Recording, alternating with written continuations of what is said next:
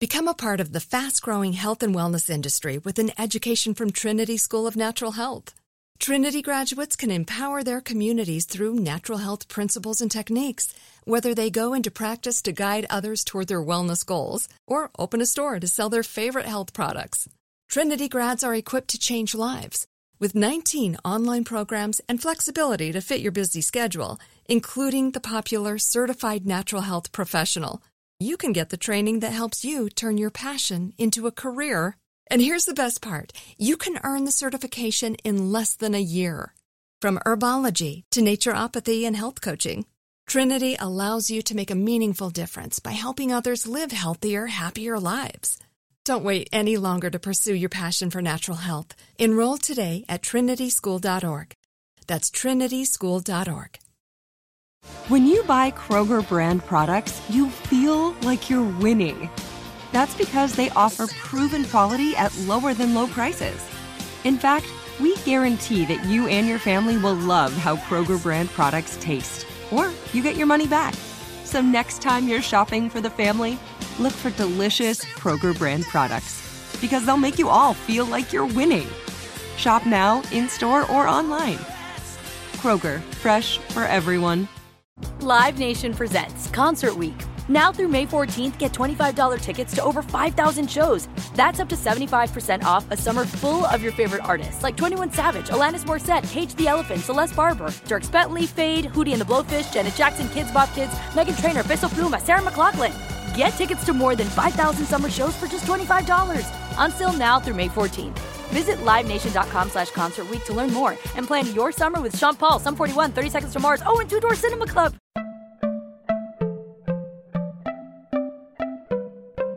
Welcome to Money Making Conversations. It's the show that shares the secrets of success experienced firsthand by marketing and branding expert Rashawn McDonald. I will know. He's given me advice on many occasions, and in case you didn't notice, I'm not broke. You know he'll be interviewing celebrities, CEOs, entrepreneurs, and industry decision makers. It's what he likes to do. It's what he likes to share. Now it's time to hear from my man, Rashawn McDonald. Money Making Conversations. Here we go. Thank you, Stephen A. Smith. This is Rashawn McDonald, and I am the host of MoneyMakingConversation.com. I recognize that we all have different definitions of success. For some, it's a sizable paycheck. Mine is helping people wake up and inspiring them to accomplish their goals and live their very best life. Lead with your gifts, and don't let your age, friends, family, or coworkers stop you from planning and living your dreams. I want you to stop tripping over small challenges and prepare to rise above the bigger obstacles that life will present to you. My MoneyMakingConversation.com guests this week are Holly Robinson Peete. She has two new holiday movies, The Christmas Doctor and Christmas in Evergreen. Emmy award-winning talk show host Tamron Hall of The Tamron Hall Show. Carla Tillman, the creator of Shop Black Week. And Jacqueline and Sean Rogers, the creators of the popular Clarence Claus. Visit MoneyMakingConversation.com right now. Listen to my podcast. I'm Rashawn McDonald. My interviews are free and they can change your life. My next guest, I was reading. I always try to do an extra bio work, but I ran across the word said singer. So I never heard singer in her bio. So I'm gonna start out this. My next guest is an accomplished producer, philanthropist, actress, and singer, Holly Robinson Peete. She is on the show to talk about her new.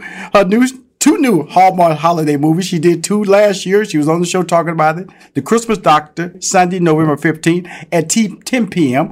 on Hallmark Movies and Hallmark Movies and Mysteries. Christmas in Evergreen, premiering December 5th on Hallmark Channel. We were discussing racism. I saw it on YouTube. Ran across me because we know we're in a time of pandemic. She has a handsome son who works for the L.A. Dodgers. So you know I got to talk about the L.A. Dodgers because, they made such a humorous last year when I went to the live HollyRod Foundation, it was so humorous how they was talking about he can wash clothes for the Dodgers, but he can't wash clothes when you get home. Raising the family during the pandemic and how it's affected her charity, entertainment, livelihood. Please welcome a good friend to Money Making Conversation, Holly Robinson Peete. Okay. First of all, you're gonna put some respect on my little singing career, okay? I can't because I've known you. I swear to you, I've known her at least 20 years. Listen, 20 years. I am a singer in my own mind. So let me just have that, Rashawn. Okay, I'm gonna put that out there.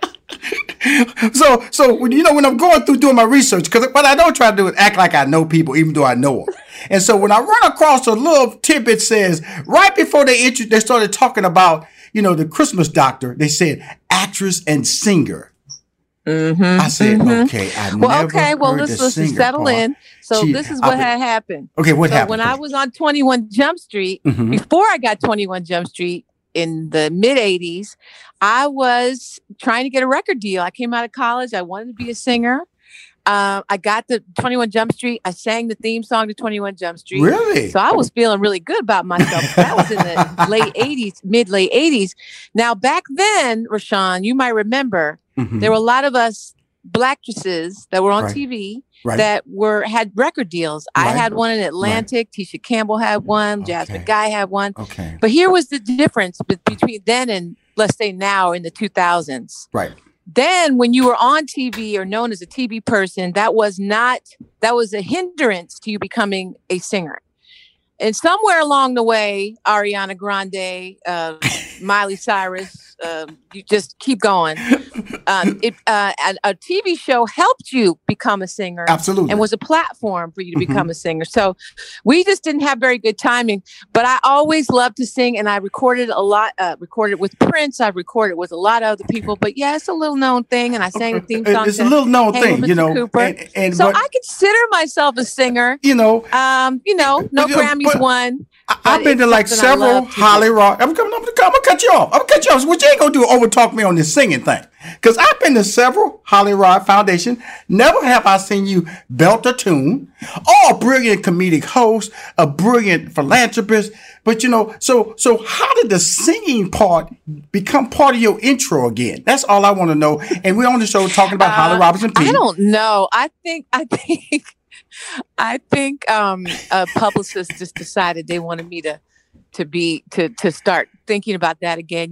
My third act. Absolutely. But I'm not really sure. Every now and then, singer does creep in there. Mm-hmm. But my fans from the early '90s and '80s will remember some of my singing ambitions. Well, my friend, we're just gonna leave that there. Don't hate on a wannabe singer. I'm not gonna hate on you because I can't hate on a dear friend. I can't hate on a person who has longevity in this business that we call entertainment, and we know there's so many valleys in this business that when you try to get a peak, it doesn't stay there for long. You have two movies coming out on Hallmark: The Christmas Doctor, and then you have Christmas in Evergreen. Let's start out with The Christmas Doctor, which premieres Sunday, November 15th.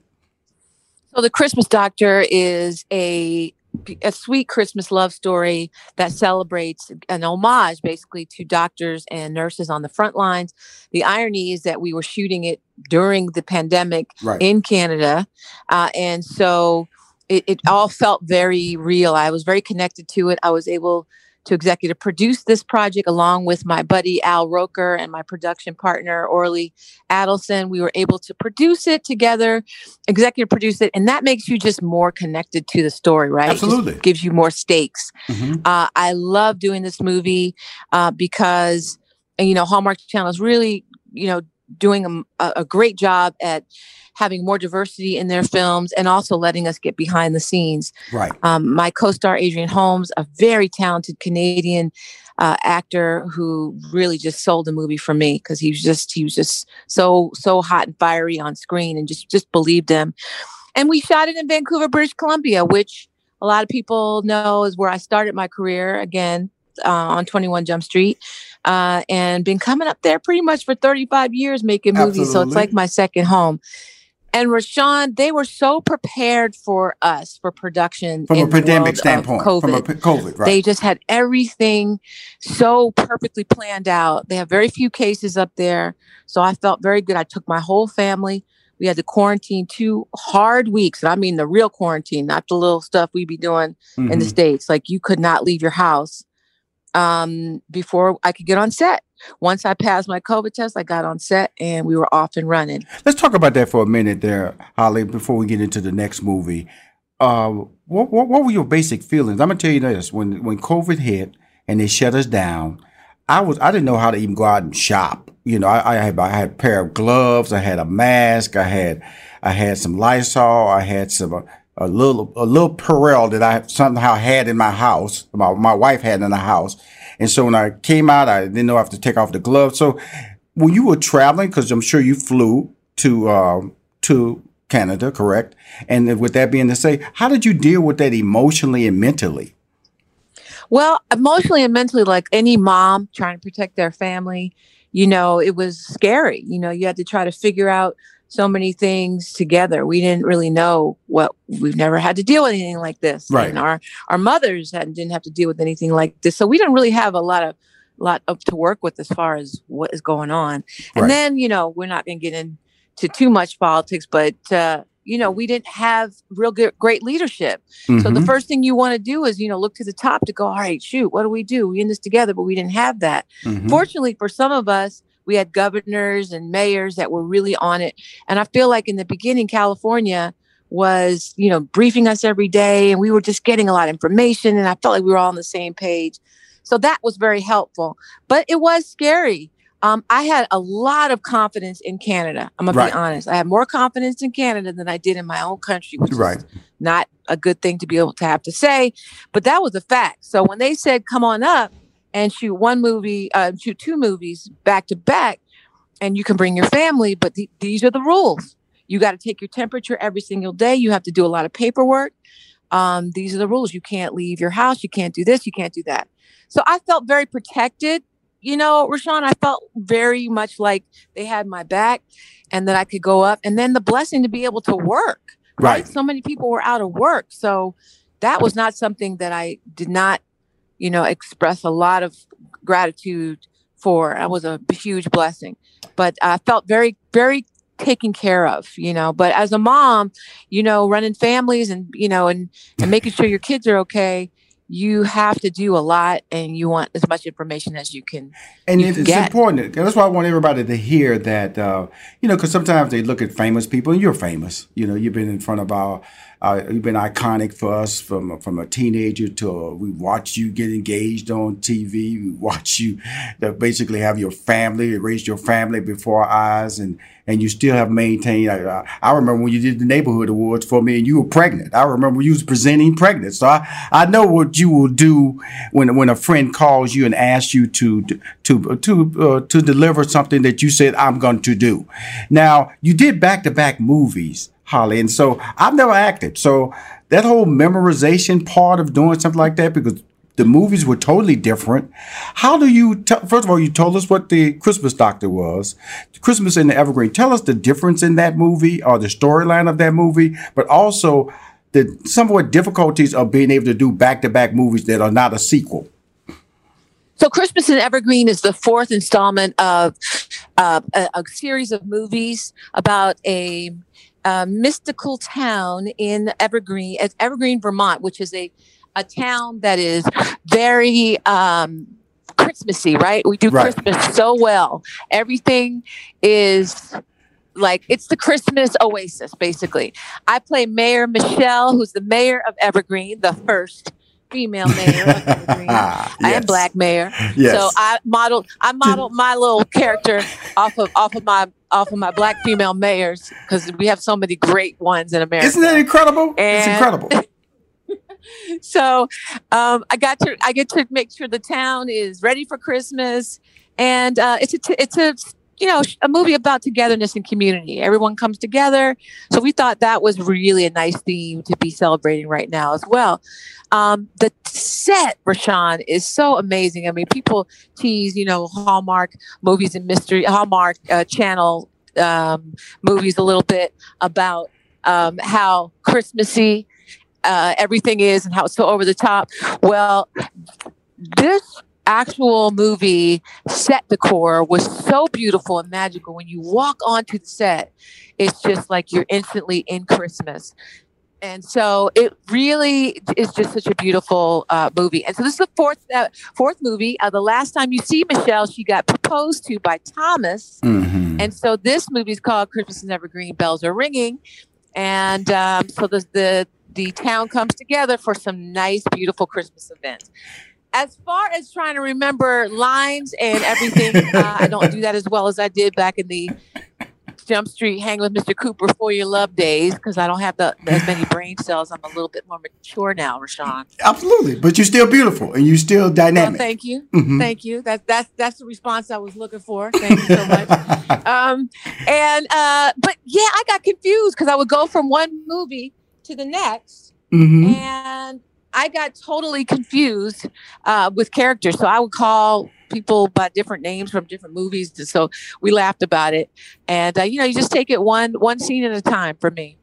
You know, that's why I wanted people to hear about, when you're called upon to do something like, and a lot of people think it's easy, she just did back-to-back movies. Well, that's not, sometimes they're out of order to move. They're cross productions and things like that. They'll say, well, your hair looked like this, so we need to shoot that scene right now on this particular movie on this side, and the script is about this, and you're in love in this scene, you're delivering Christmas packages. So it really is it really puts your acting skills to true task when you're doing back-to-back movies. It really does, and you have to just be so, disciplined. And so, and the hours are long, right? The hours are really long. Sometimes we only have 8 or 9 hours in between when we have to work, and it's definitely a grind. But again, the blessing of work and the opportunity to make movies and content that I think is really very important right now. We have had, some tough times, and Christmas is going to be difficult for a lot of people because a lot of people won't be able to travel and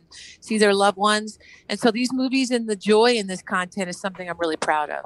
Well, you have two Hallmark holiday movies. It's The Christmas Doctor on Hallmark Movies. And also you have Christmas in Evergreen. That's premiering December 5th on the Hallmark Channel. You're listening to Money Making Conversations with Rashawn McDonald. We'll be right back. Cars today are like a computer on wheels, but you can't fix any of these new features yourself. So when something breaks, it could cost you a fortune, and now is not the time for expensive repairs. That's why you need CarShield.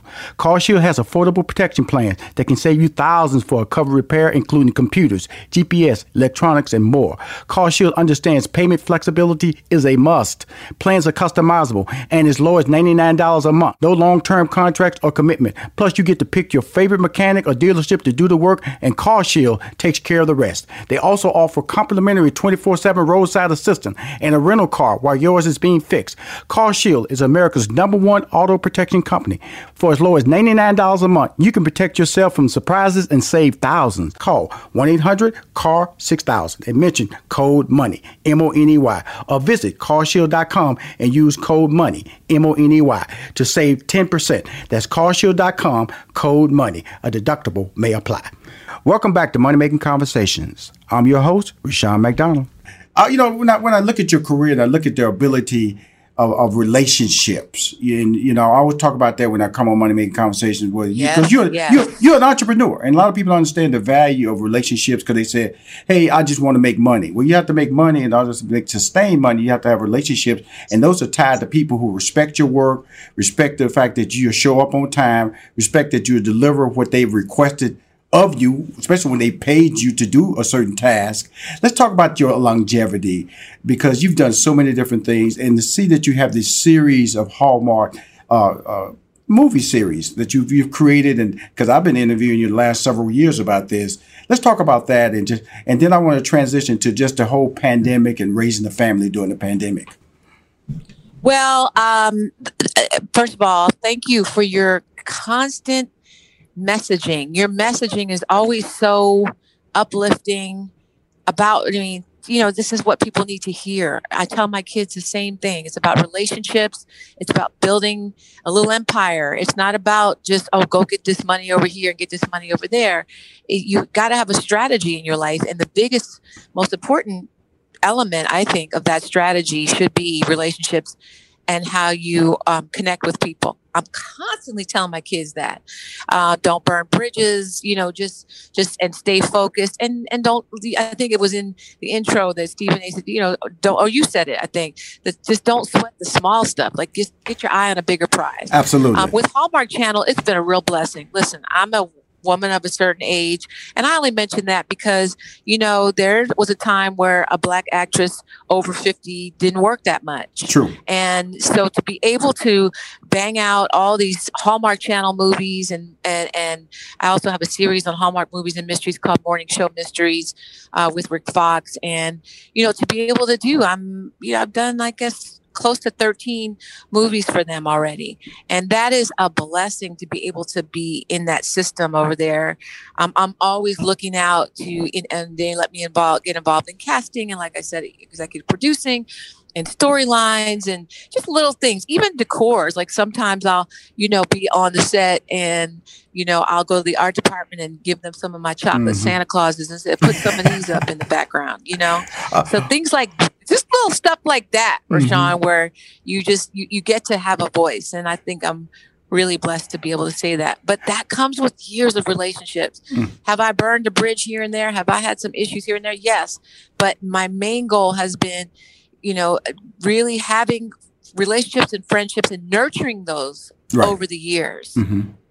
Now, like I told you, my experience, I have a beautiful wife. I have a lovely daughter who's in her senior year of college, and she's doing virtual. And in some ways, the Zoom virtual world has really been a blessing for her because she's more outspoken now. It's caused her to be a leader on her. But it has caused us to change our lifestyle habits. You know, the way we eat. I remember the first when we was locked down. If I got a slight cough, I didn't know if it was a cough due to the weather change or due to, you know, some pollen outside. Yeah, allergies. Or, you know, I didn't know, you know, so I'm taking NyQuil, I'm taking cough drop, I'm taking everything. You know, anything that shifted my temperament. I got the thermo. You know, you walk near me, I can just hit you on your forehead and find out your temperature. I had it all, Holly, okay? So now I realize my body is just being my body. But then, you know, I had just my wife and my daughter. You have way more than a husband and one and two kids and adults and all that stuff, and then family members. And how did you deal with it during the pandemic, as well as maintain the fact that you were going to be exiting to do two movies back to back? Well, listen, I was a little bit of a gangster mom.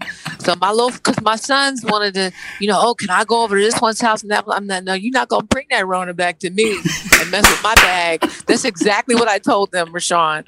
You appreciate this. I was like, let me explain something to you.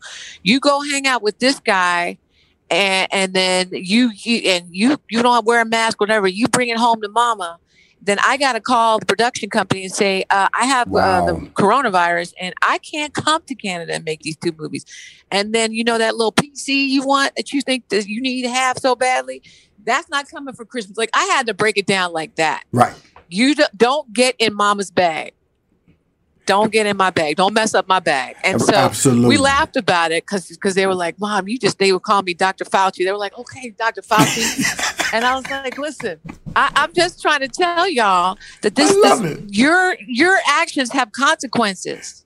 So I understand how difficult this is as an 18-year-old, you know, and a 15-year-old. You guys want to go do things, but you're young and you have a better chance of surviving and all that stuff. So I had to paint a bigger, very clear picture for them about the consequences of their actions. I just got to bring up this one other project that you're doing on television. You've joined the cast of ABC's hit comedy, American Housewife, now in its 5th season. How did that come about? And again, you know, you throw out the word, I'm over 50, I'm working, Rashawn, I feel blessed, but talent allows that to happen too, and professionalism allows it to happen. And your name as a singer and an actress and an executive producer. You keep doing that singer. I get you, Rashawn. I love it. Tell us about American. We're about to go into comedy, so I had to bring it up. We're going into comedy, American Housewife. Something you hung your hat on. I love you. Listen, what were we just talking about? American Housewife. No. I was just saying, like, what were you and I were just talking about? Relationships. Absolutely. And that's where this came from. So the executive producer, showrunners of this show, American Housewife, were two guys I worked with on a sitcom years ago that only lasted one season called Like Family. I remember. And we had a great relationship. I remember because, you know, we had a bunch of, it was a good show and we ran into just a couple little weird Hollywood things, but that we weren't able to continue. But relationships. We got along well. We were, we laughed. They had great, they had really great, fond memories of just being on set with me. And then they hit me up and said, "Hey, what are you doing?" And I told them about the Hallmark stuff.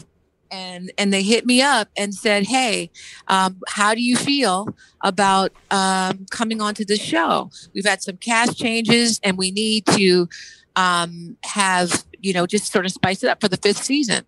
Well, I happen to actually really love the show. It's very, very funny. Mm-hmm. And then I worked before with Katie Mixon, who's the star of the show. Who I love, by the way. I love her to death. Right. She's a really talented actress. And again, relationships. We got along super well on Mike and Molly. I was only on that show for 13 episodes, but we vibed. And so it all comes back again. Here we are 10 years later from Mike and Molly, and 15 years from family. And then these same people are still working, and they look back and they go, "Oh, let's call Holly and see what she's doing."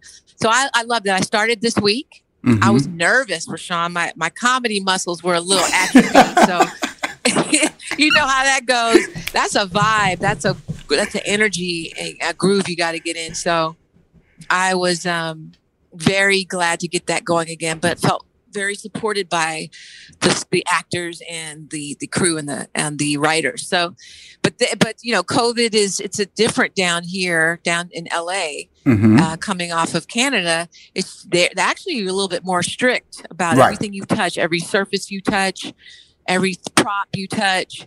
So it is very interesting being on set, and it's a little limiting. So you really have to pull out your A game and be ready to go when those cameras roll, because that's the only time you can have your mask off. You don't really get proper rehearsal with your co-stars. So you got to step up to your A game as much as you can. Well, congratulations. Again, Christmas Doctor on Hallmark Channel, December 5th, Christmas in Evergreen, the new season, the 5th season of America's Housewife on ABC. And how much credit is that dynamic young son of yours is taking for the world champion Los Angeles Dodgers? How much credit is he taking? Oh, my goodness. This boy is so happy. I've never seen a happy boy. I posted on my Instagram his in real time response when that last out was about to happen, that last strike. Mm-hmm. I knew he was going to lose it. I knew we was about to get it. Mm-hmm. And so I took the video, and it was so good. And then he dropped the F-bomb, and I was like, "Oh, shoot." But, he said that's what he learned in that clubhouse. But yes. He was so excited. Rashawn, many people know that my son, RJ, who's 23 now, mm-hmm. when he was 3, he was told he would never have meaningful employment. And so to be hired by the world champion Dodgers is a really great thing. And then remember, he's had to go through the last 5-6 years working with them with all these get to the championship and not win it. So that's been a stress and, hard on him. Mm-hmm. He's the guy in the clubhouse that gets the room all set up with the champagne. So he's had to do a couple times he's had to roll that champagne back. Wow. And that was so painful for him. Mm-hmm. But really, this is a group of guys that have embraced him. And for him to be able to say, he already has 2 National League championship rings, and now he gets to get a World Series ring. Well, he walking around now like he Magic Johnson, huh? That's what he's doing. He walking all these rings. You know what I'm saying? This guy is like, I just love it. So I'm so proud of him. I'm grateful to the Dodgers. I'm really always advocating for corporations and other sports teams to hire young people, hire people with autism and special needs and intellectual differences, because they can be an amazing employee for you. So please, if you have a chance to hire someone, don't not consider someone who might be on the spectrum or have Down syndrome. They might be someplace that will light your workplace up in a way that you just didn't know. They can be a blessing. And I testify too. To your bottom line. Sometimes even just sometimes your bottom line increases when you have that kind of diversity in your workplace. Well, it's stereotyping because of the fact that, people only know what they think they know or what they hear, and it can limit the possibilities of what an individual can accomplish, can achieve. And that's why, your foundation has been so amazing. I want to read this word for word. The HollyRod Foundation has recently partnered with other foundations to create Delivering Jobs, an initiative with a goal to create 1 million jobs for people with autism, special needs, and other intellectual differences. Tell us about that, and it sounds amazing. It sounds like another major leap forward in your relationships that you built over the years, the foundation, the structure that you and your husband has built. That's what HollyRod means, Rodney Peete, Holly Robinson Peete. That's why they get the name HollyRod Foundation. I've been, I'm a big proponent. I made my share of donations when it's right. They got a vaccine coming out there, so I'm assuming we would do it live again in 2021. And my wife and I would be out there. It's just amazing what you're doing. So talk about this initiative right quick. Yes, Delivering Jobs is something I'm so proud of. HollyRod partnered with Best Buddies, Autism Speaks, Special Olympics to do this huge initiative to create 1 million jobs for these young people. Right. Now, obviously, COVID just changed everybody's plans. Mm-hmm. And so now, we're sort of shifting our focus. Maybe it won't be 1 million jobs. Who knows? Maybe it'll be less than that. But the idea is to get corporations to get on board with hiring in this part of the community where the unemployment rate is above or hovers around 90%. So we have to try to just get people to consider hiring these amazing individuals.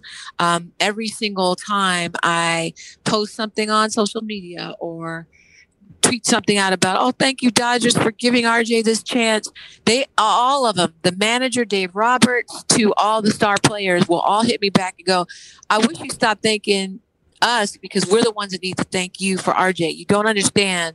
When we have hard times and we come in that clubhouse, RJ is always dapping us up and hugging it out with us and pounding us out. And he's never not in a great mood, and he lifts us up. Awesome. And so that is just a testament to how these young people can bring not just diversity, but happiness and joy to your workforce. So Delivering Jobs has been terrific. We just started this initiative recently. And yes, I'm hoping that the pandemic will simmer down and in 2021, we'll be able to be back up and running.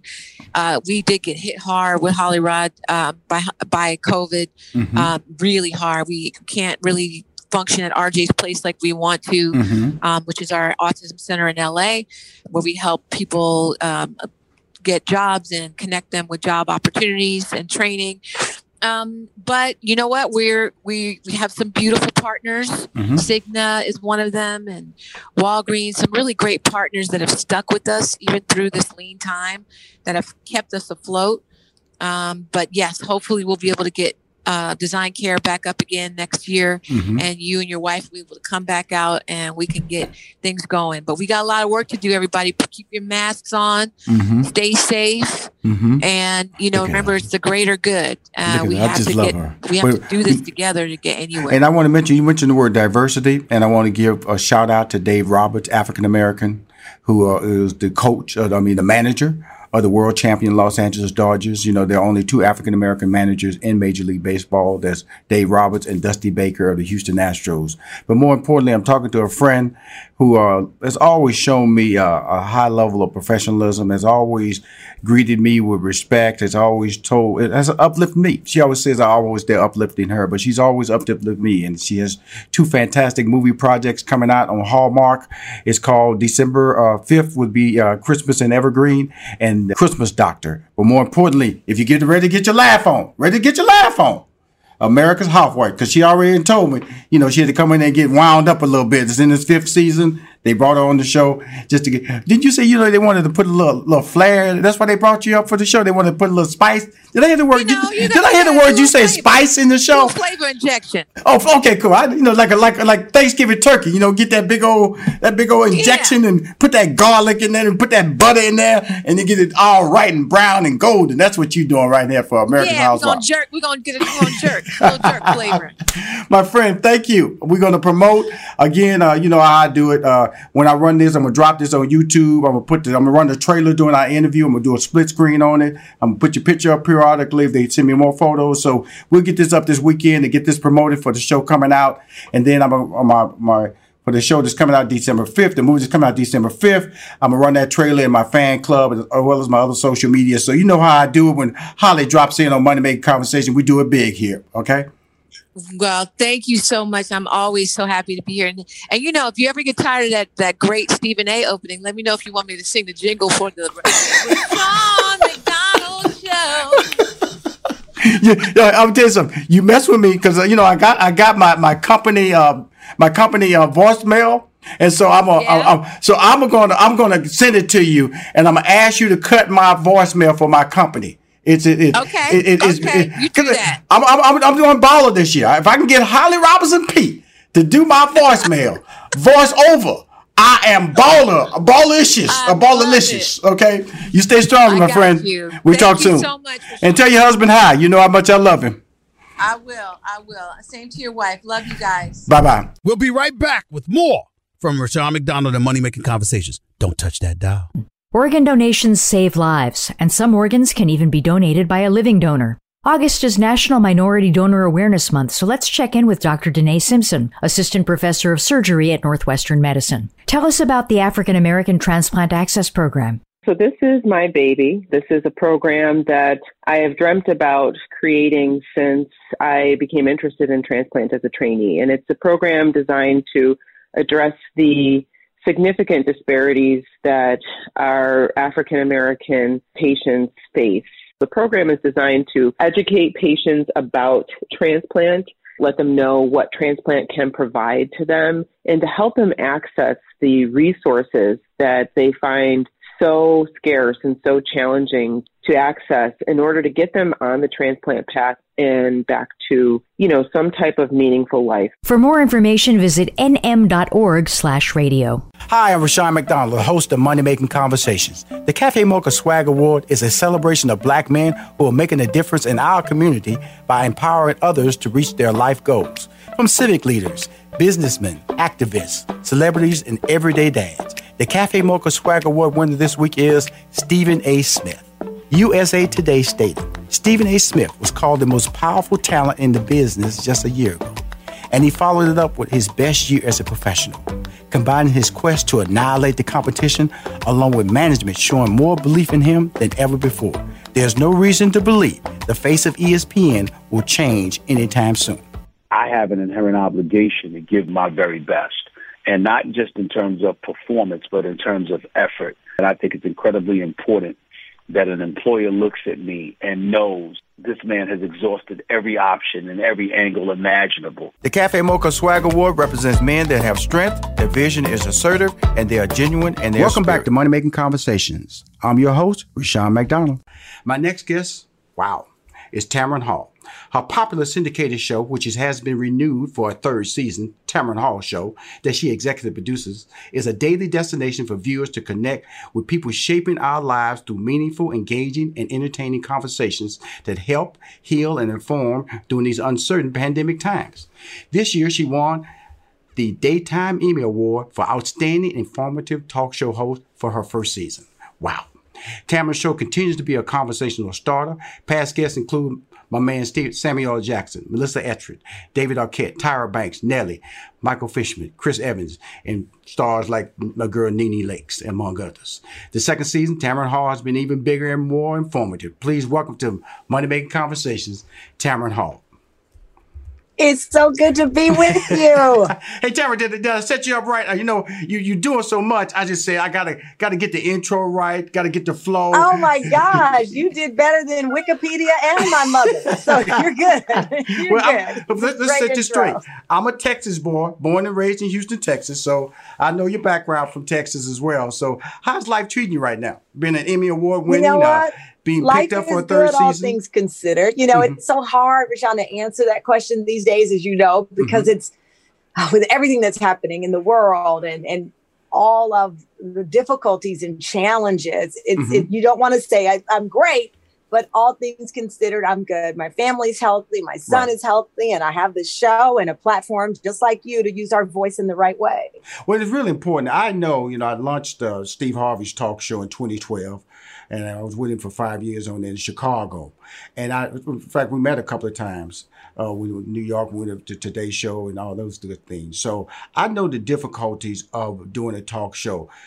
And people don't understand it, 5 days a week, the preparation. Can you just tell people the difficult nature of the preparation that you have to get into to do a 42-minute show at least 5 days a week? I mean, I know people are going to say, are you kidding me? But I'll say it is like preparing for the NBA finals every day. It is. It really is. It is. I mean, it's no joke. You have got to constantly focus on the moment, focus on the guests. It's rewarding because I'm so proud of the conversations that we've been able to have on the show, from a frank, candid conversation about women of color and white women, conversations on being non-binary and or what that means, to having Andrew Gillum and his wife, Tamar Braxton, all of these different people who've come on and opened up to me and to the show and to the people watching at home. And I think, to your point, it is the hardest job I've ever had. I mean, I thought, you know, being at the Today Show for, 3 hours and then running over and hosting an hour at MSNBC and then on the weekend shooting Deadline Crime, I thought that was a difficult package.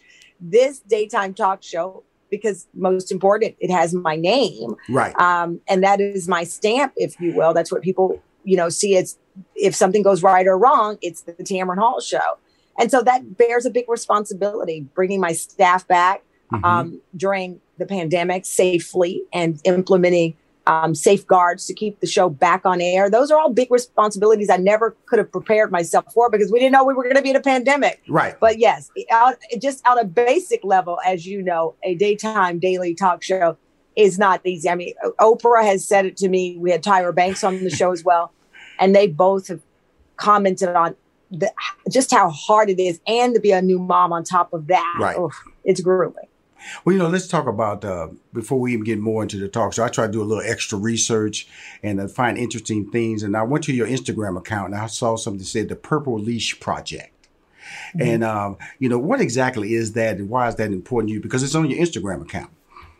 Yeah, it is. It's a partnership that I had earlier this year with Purina. And the concept is, we talk a lot about domestic violence as it relates to family and children. And I think, to your point, since you've done your research, you know that my sister was a victim of domestic violence. And one of the parts of this crisis that is not often discussed are the families who stay, or women who stay in homes with abusers because they don't want to leave their beloved pet behind. Right. And they stay in this situation. It's difficult to imagine, but it happens on a scale that you could not and would not believe. Right now, there are so many shelters willing to, of course, take in women and children, but they don't have the room or the accommodations for pets. And we are working to get the number up to around 25% by the year 2025, 25% of the shelters in the country, so that they can accommodate people who are fleeing dangerous homes and bring their pets with them. I toured, you talk about us being Texans. I was in Dallas, Fort Worth a couple of years ago, and I went to a shelter for families, and they had an area for the pets. I couldn't believe that it was packed. Wow. Each little, cage had a pet, a family member in it, and I say family members because for so many of us, our pets are family members. So I partnered with Purina to bring attention to that component of the domestic violence conversation. Right. And that's really important. That's why I wanted to bring it out, because I try to bring up things organically. And also, this episode is going to air before November 30th. And I noticed a real fun contest about the Tam Fam Thanksgiving contest, where you submit a short video on your Instagram account telling Tamron what you're so thankful for. And I wanted to promote that in my newsletter. I say, that's so cute. So the reason I like your show so much is that you feel organic and you feel relatable. And the Tam Fam Thanksgiving contest seems to line itself right up there, giving people who need money. For $250 right now during the pandemic and no stimulus package is a lot of money right now. Absolutely it is. And, and it's for us any opportunity to share the love and to give people just a little thank you. Obviously, you can't bribe viewers to watch. You still have to put on the content. Right. And bring the conversation and bring them things that they want to talk about.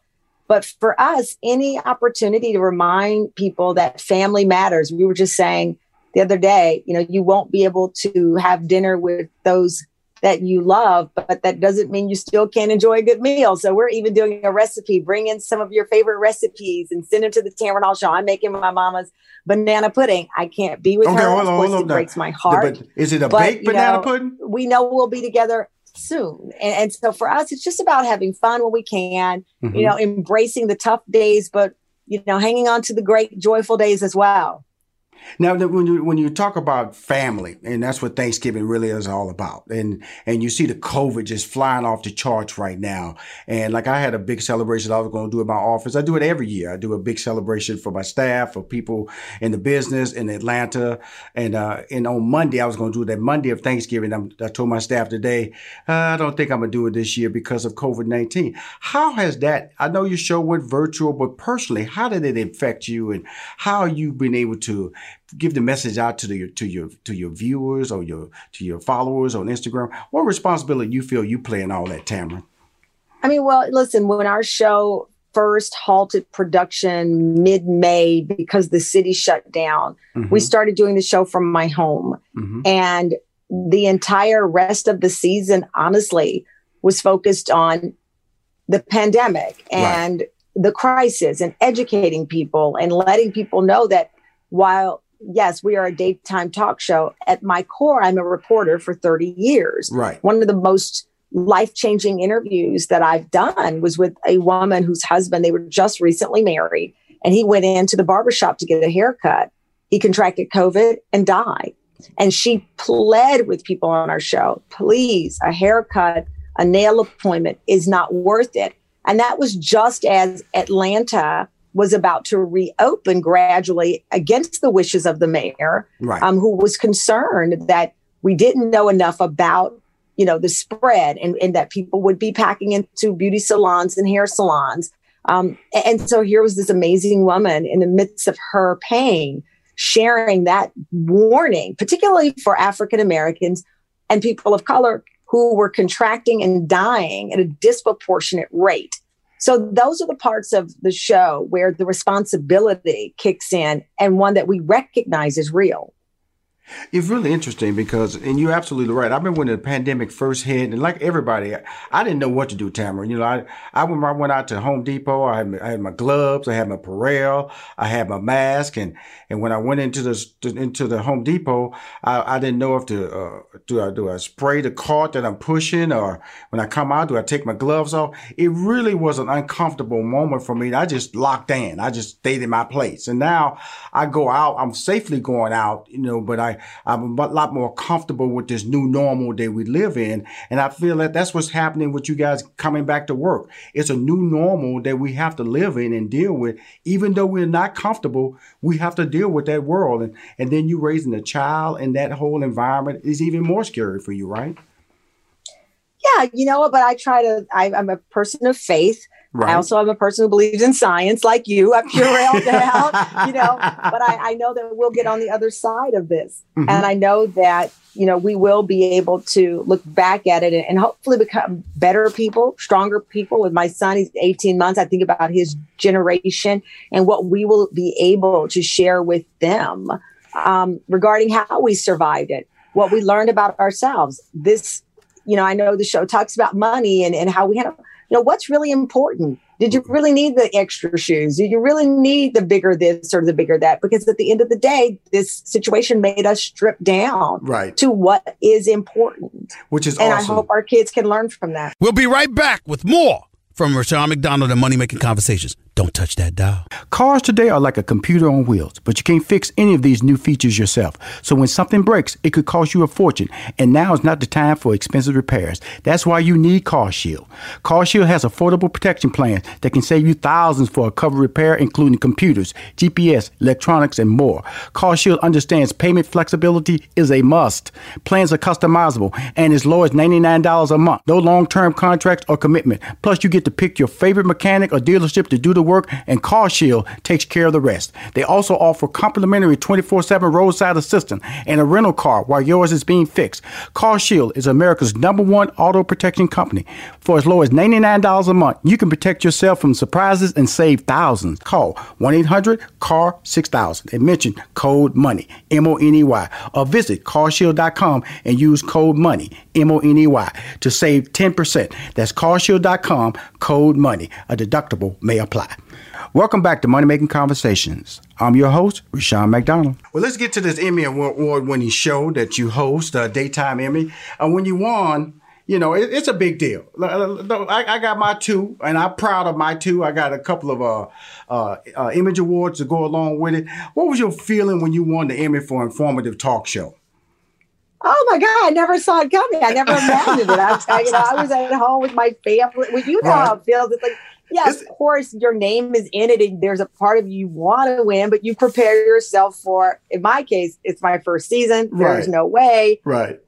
You know, other shows, you know, The View is in it, and this one's in it, and there's just, that is not going to happen. Right. So I had accepted just the honor of being nominated in my first season as my prize. You know, that was my win. And I had forgotten that it was even on. I was home with my mother. She was with us, and my husband and my child. And I was getting ready to go to bed because it was late at night. It was virtual. And I was like, okay, I can't. I'm too tired to stay up to watch. And I got a call from my friends, and they said, oh, congratulations, Emmy winner. And I'm like, whatever. What are you talking about? If you won. I'm like, what? So it was crazy. We were all screaming in my house. It was great. You know, it's just one of those things that happen that you don't expect. And it's such a source of pride, but it also reminds you to keep working, you know, that's one stop. Now let's continue and let's prove that the Emmy you have is one that you've earned and deserve. And you just keep going. That's why I compare it to, you know, being in the NBA finals. If it's one game, you're in and out. But it's a series, and you've got to win the series. And we look at it as winning the series. Congratulations. Here was a note I picked up. It said, Tamron Hall leaps and fall. The sophomore talker unleashed the largest leap of all syndicated shows in the season ending October 25th, skyrocketing 29% to a new season high, households and shooting up 33% in the key women 25 to 54 demo. You know, I've been in this game.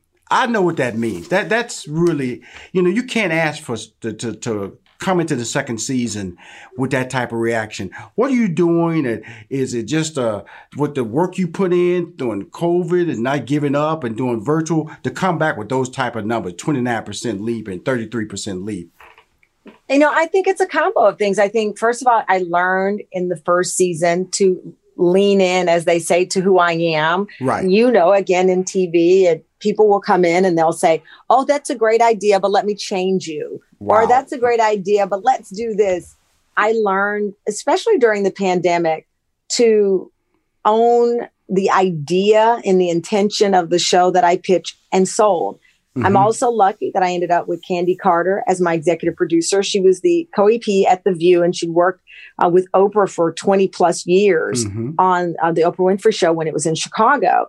And so Candy came, who, by the way, was introduced to me by Tyler Perry. She came with such a skill set of storytelling, and she saw the vision, and she agreed with the vision of talking with people. We didn't have to, you know, rush in a bunch of tricks and a bunch of things that just didn't resonate or matter. She and I said, we're going to lean in and we're going to have a conversation. We're going to give an entire hour to Andrew Gillum and his wife, because people will sit down and watch it. You know, the notion that the attention span is so short that you have to just flood the show with 16,000 different topics. And, you know, we decided that we were going to bet on the idea that people would sit down for the hour and settle in and watch the show.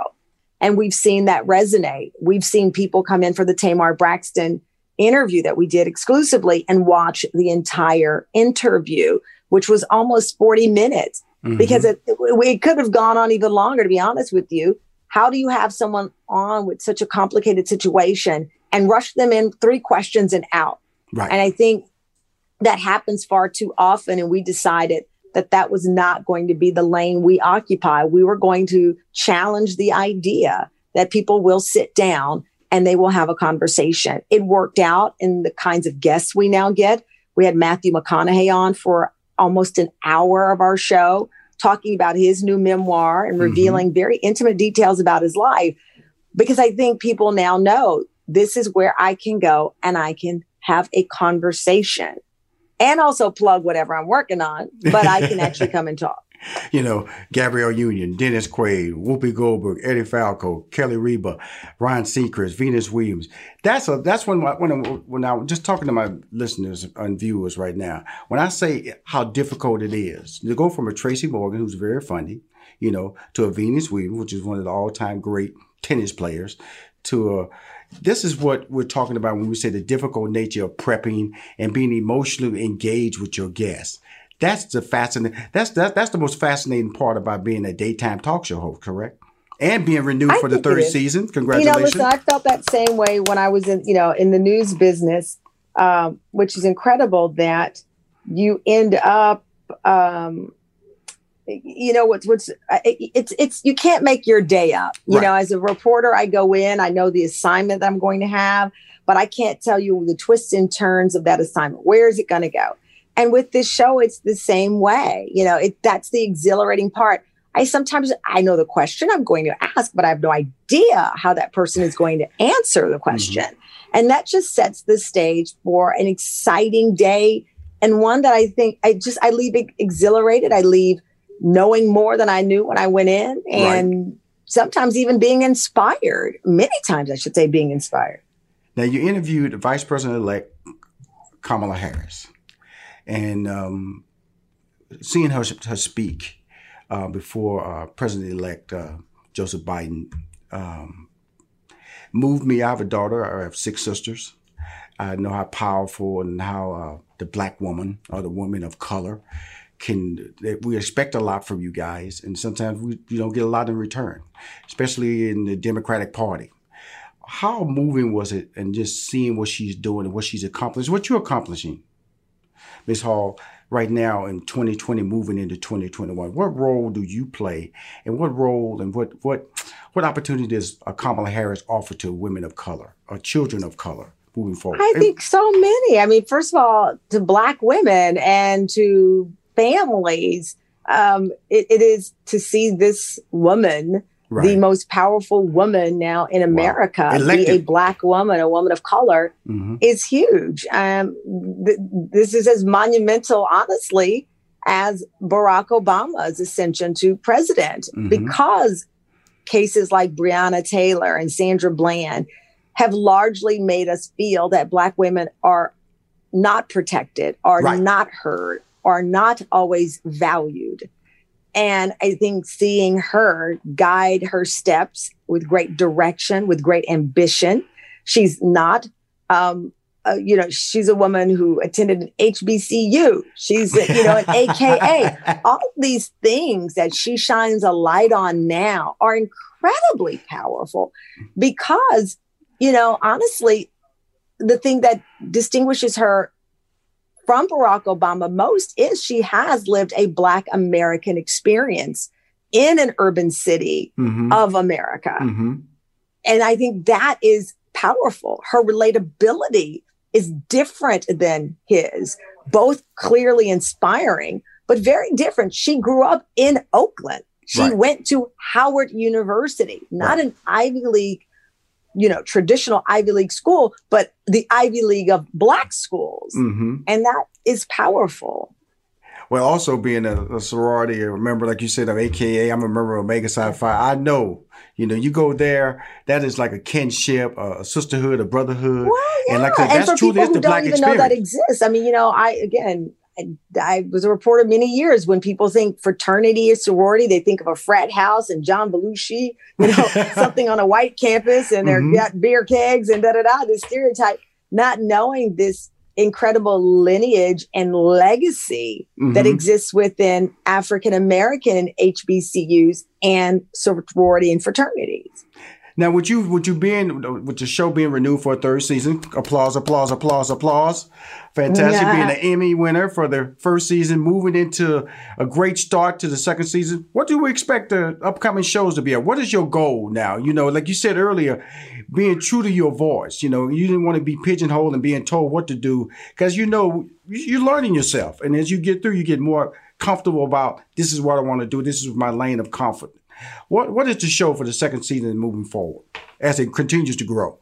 You know, I think it's just getting people. We have this catch line. We're talking to the people you're talking about. Mm-hmm. And that's something that we are embracing and we're leaning in on that. But most important to me and for me is that folks who are at home watching know what they're getting. They're getting a real conversation. I hope they're getting smart questions. They're not getting, you know, this idea that all we want is a steady diet of gossip and nonsense, you know, just to be honestly with you, that we are looking for substantive ways to make our lives better as people, as parents.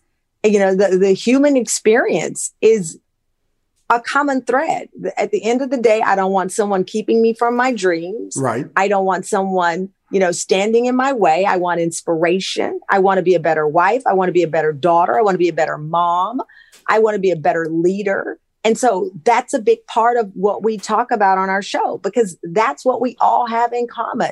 We want, I think, most of us to be the best. I'm not an inspirational speaker. I'm not a motivational speaker like yourself, but I know people who are like you and get you on the show and tell us, you know, I tell people all the time, listen, Yala Van Zandt fixes lives. I'm still trying to fix my own.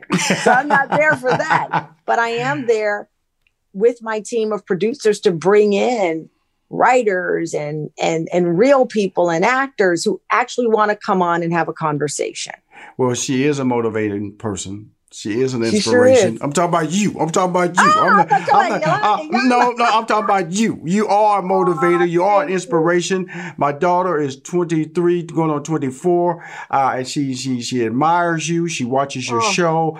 That's important because you're reachable. You know what I'm saying, Ms. Hall? You're reachable. That means you're an age where she can see that's not far away from me. I can go get that. Yeah. And that's what you give to us. I love that. I tell the kids all the time, the ones I mentor, I said, I look forward to you replacing me. I've been replaced by some people that are questionable, but I look forward to you replacing me.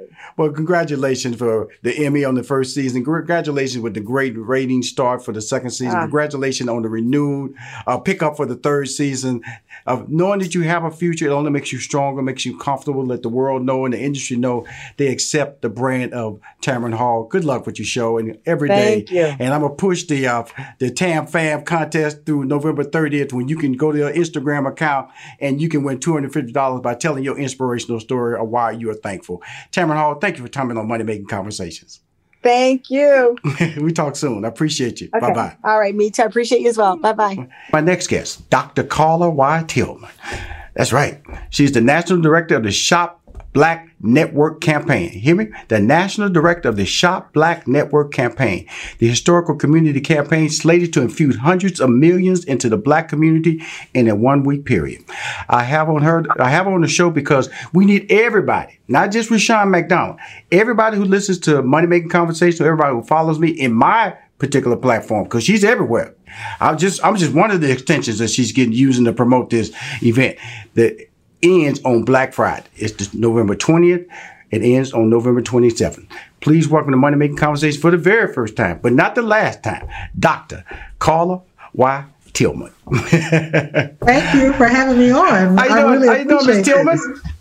I am a little overwhelmed because, as you mentioned, tomorrow is the day in which Shop Black Week starts, which is 1 week where we're asking every American, no matter who you are, right, old or young, Black, white, Asian, Latino, if you would spend at least $35 with an African-American business, well, the way we calculated, if just 10% of the people participated, we could infuse at least $500 million into the Black community in 1 week.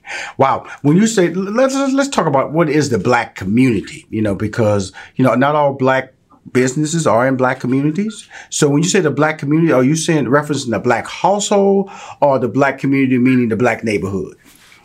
Actually, I mean both, because a lot of the Black businesses are in the Black communities, but I also mean large and small businesses alike. So any Black business, any definition of a Black business is at least 51% owned by a Black business owner. And so we would like that to be our definition. So Dr. Tillman, where are you located at?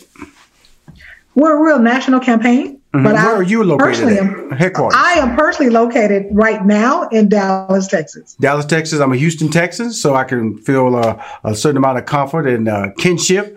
You know, even though you're 45 north, 240 miles from Houston, Texas, and that's hot Dallas. Hot Dallas.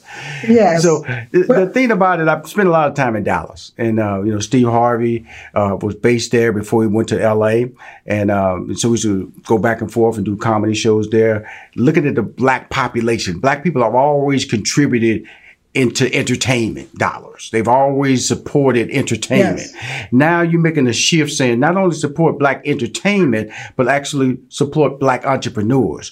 What made you and what compelled you to develop this campaign? Well, as you mentioned, one of the things I did notice, and just to give a little history lesson, when BET started, Black entertainers even was not considered equal to, or even athletes was not considered equal to.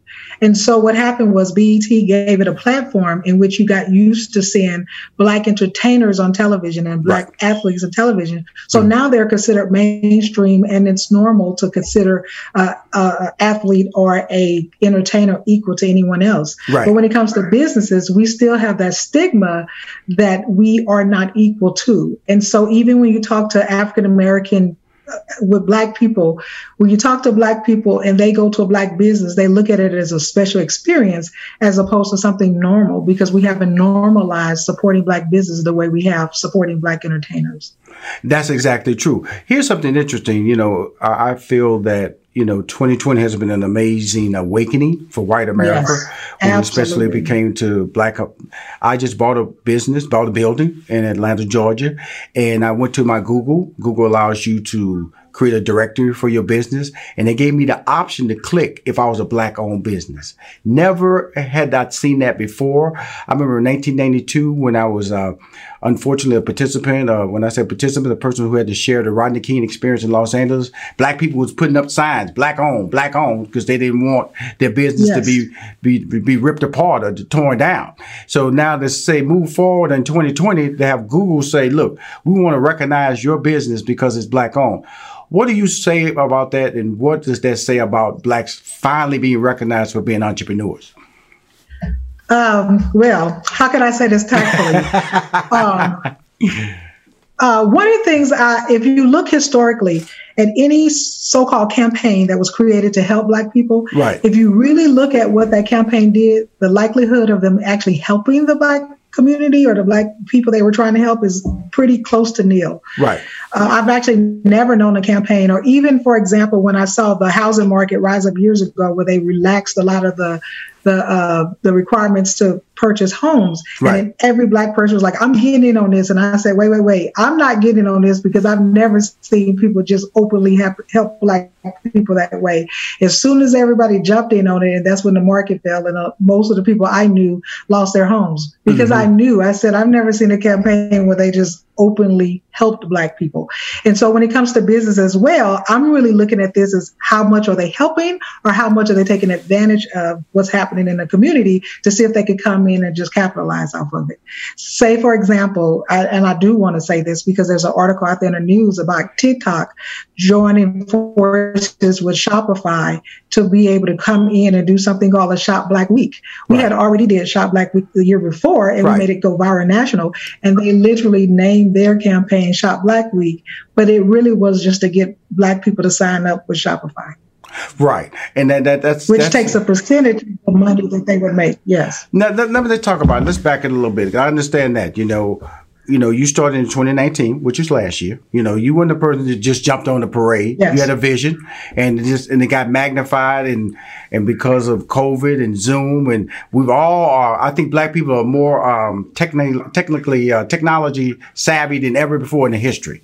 Their phone has become more than just taking pictures and making phone calls and texting people. It actually has become the device that everybody uses as. It's their financial device. It creates financial financial literacy. Your phone can actually do your banking. Your phone can actually pay your bills. Your phone can actually order you food. And that has not always been the way it's been used in the past. So let's go back to 2019. Let's go back, Dr. Tillman. You know, before 2020, okay, you had this was a major undertaking to say that. You know, everybody has a good idea, but when does a good idea become reality? Let's walk through those steps. Well, what happened was I had a long history working in IT, as a matter of fact, from the DOS days. I literally worked all the way through IT. And so I really understood the power of technology and developing technology and how much technology can change and impact things. And so in doing that, I had to teach people how to not only build the technology, but then how do you get everybody to use it? Or if you build a website, how do you get people to come to the website? So I learned marketing in that sense. And I realized I had a natural gift, let's just say that, at marketing and getting things to go viral and getting things to go big. And I said, why don't I take this opportunity to see if I could just do this for my own people? Since I have this gift, why not use it? And so as I, pull the team together, I was explaining to them, okay, I know there's been a lot of Black weeks here and Black restaurant weeks and buy Black, but we need every American to do this. And if we get every American to do it, now it becomes a movement and it becomes something that people look forward to and changes people's lives, impact the actual lives of individuals. Right. And so, now you got the emotion.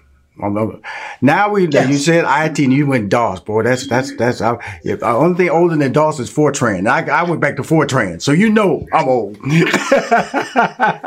Okay, I'm not trying to age myself today. Okay, go ahead. I was programming in Fortran, and so when you look at the putting it in position to be recognized nationally, because I always look at, when you say it went viral, I always look at small ideas to become big ideas, and how do you get the word out? I guess that's what I'm saying at this point, Dr. Tillman. So what I did is I understood the difference between the natural marketing in the corporate America, as opposed to marketing to Black people. Right. And I know a lot of times when corporate America want to get the word out to Black people, they usually create alliances with churches, for example, in the community, because they understand churches have already built that relationship. Right. So what I decided to do is kind of ride on that ideal. Instead of just trying to do a lot of marketing in general, what we did is we just recruited organizations that had either small bases or large bases of memberships. So it could be the Sisters with Natural Hair. It could be, the National Black Chamber of Commerce. It could be, the Concerned Black Men of America. It could be any organization that had a base. And we explained to them what we were doing and saying, you join us and join the other people. So as we start to grow, we say 30 organizations come together that'll be historical. Right. And then it was like, oh my goodness, 70. Then it was like 100, and it just kept going. And so if you took the membership base, the followers, and whoever was involved socially with these organizations that represented 1.5 million people, that we could say, ask them if they could just ask all of their friends to support it. So it was more of a grassroots movement, as opposed to trying to go from the top down. We went from the bottom up. Now, and that's why when TikTok did it, I knew by them just doing a bunch of press releases that it wasn't going to have the same impact. Now, let's talk about more than just you. This is your vision, but there are organizations, there are businesses, there are vendors that are involved. How did you pull those people involved? How did you take a brand, an idea, and start getting them on board or being participants? Well, the first thing was to come up with the platform, the technology platform in which we'll do it, because we had to have the way to implement it. So you have to have a system in place. So once we got that in place, we were able to get the message out. And the first thing we needed to do is to recruit the organizations, because that was what was going to give us the power. Once we got the organizations, then the next thing to do was, who else will support this? That you don't necessarily have to be a business. You could just be a person that support it. Maybe bring on some of the politicians and other people that would just be in support of this. Then the last thing to do was to bring in the businesses, because in order to sell it to the business, you have to be able to have something they could buy into. Right. And then the last piece of that was the media piece. How do we make it go viral? Right. So it was a strategic thing, starting with shares online, starting with press, allowing the press to build, a lot of interviews, a lot of podcasts. And then once one picked it up, another picked it up. And as far as what we know, at least 1,000 entities covered this, from country western stations to Latino, Latin radio, television. Basically, I can't think of anybody who didn't cover the story. It was pretty powerful. You're listening to Money Making Conversations with Rashawn McDonald. We'll be right back. Cars today are like a computer on wheels, but you can't fix any of these new features yourself. So when something breaks, it could cost you a fortune, and now is not the time for expensive repairs. That's why you need CarShield. CarShield has affordable protection plans that can save you thousands for a covered repair, including computers, GPS, electronics, and more. CarShield understands payment flexibility is a must. Plans are customizable and as low as $99 a month. No long-term contracts or commitment. Plus, you get to pick your favorite mechanic or dealership to do the work, and CarShield takes care of the rest. They also offer complimentary 24/7 roadside assistance and a rental car while yours is being fixed. CarShield is America's #1 auto protection company. For as low as $99 a month, you can protect yourself from surprises and save thousands. Call 1-800-CAR-6000 and mention code MONEY, M-O-N-E-Y, or visit carshield.com and use code MONEY, M-O-N-E-Y, to save 10%. That's carshield.com, code MONEY. A deductible may apply. Welcome back to Money Making Conversations. I'm your host, Rashawn McDonald. Now, were you ready to be the face of the brand? No, actually, if you look at the early press, I tried to leave my name out of it because what I find is a lot of times. I'm just saying, were you ready? I know my question was that. Well, I wasn't, but were you ready to be? Because you're the face now. You're right, correct? Well, I actually wish I could not be the face, to be honest with you. But the only reason I do is because I realized that somebody has to be accountable. And as it started to get really, really big, I knew somebody had to be accountable for all the negative. Because as soon as you make it big enough, then the negative starts to come in as well. What's wrong with this campaign? And why is it not okay to do this? Which to this day, I still don't understand how you can make something negative out of supporting a black business. But of course, I had to come out front and address those issues. Let me ask you this. What pushback did you get? I'm just hearing that statement you just said. So was there pushback? Was there like, why are you doing this? Why, black people are black people. They unorganized. A lot of negative things come out of when you start trying to do business with black people. They're stereotypical and some is reality. Talk to us about that. Well, it depends on what side you were looking at it from. Just take it to the Black Lives Matter movement, for example. How can just saying a Black Life Matters can be a negative thing to anybody, right? We just want to say we matter. But then some people say, well, that's not right. You can't say that. And so they turn it into a negative. So it's the same thing as, will you just take time to support a black business? Because what even black people don't understand is white people have mastered the ideal of white being normal. So if you go to a white business or spend with a white business, that's considered what I do normally. And so if I ask you to do something with a black business, now it's a special, diversification program or outreach program. Let's do something different, as opposed to it just being normal. And so we realized with that idea, we had to create it as a special thing. Let's make it special. Let's go ahead and, support African-American businesses. And so, and I'm trying to not interchange, so I want to say black businesses. So with black businesses, people would just, the word black in and of itself would make you say, well, why a black business and why can't we support it? And this has to be a racist movement. And it just became every negative connotation. So even recently, I looked online and a lot of black people even feel, well, why can't we shop black every day? So we're not saying don't shop black every day. Like when you say Black Lives Matter, we're not saying other lives don't matter. We're just saying this week, let's try to make history. Let's try to infuse a lot of money into the community and get everybody also to support black businesses and everybody that's not black to also support black businesses. So that way we can make a difference, because the point is that a lot of people are going to start spending money on Black Friday to the point where they'll literally almost kill themselves trying to give that money away. So we were trying to capture that money the week before they were going to go out and start giving it away for the holiday season. So if we have it happen the week before and you can see all of the toys and the gifts and the clothes and jewelry items and all those things, then you say, oh, okay, now I kind of know where I'm going to get my Christmas items from and not just support this week. So that's a masterful way we're trying to get you to look at it as a normal thing. Well, let's talk about, which annoys me from the standpoint of what you were saying. Not saying what you were saying, but like American Express. American Express has made a brand of pushing small businesses, entrepreneurs, spend your money with small business, doing the Black Friday run for years, for at least the last 10 years, I can accurately say. And you're just saying, look, nobody gave any pushback to American Express when they was doing it. Now you're doing the same thing with black businesses, talking about support, same thing that American Express has been saying for years. But now you're getting pushback. So why do you have to shop in a black business? Because black businesses need recognition. I remember when I started the Neighborhood Awards, one of the reasons I started was just to give black business recognition in the community. Because a lot of black businesses are successful in the black community, but we'll get in our car and drive out of the black neighborhood and support a business that doesn't really function or bring revenue back into your community, which means that people who work and live in your community have to go outside of the community to live, when if you were spending your money within the community, guess what? They wouldn't have to drive so far, and they could build a better tax-paying opportunity. The schools would get better, and that's basically what you're saying now with the Shop Black Week. And that's why it ends on November 27th. That day, Black Friday. Black people doing their thing on a Black Friday on Black Shop Week. So let me just address one of the things that you said. One of the things that you said is that when other people come in, like when TikTok came in or Walmart is coming in and doing something, Amazon is doing something, and they're all trying to do something for the black community, you rarely see anybody say anything negative about it.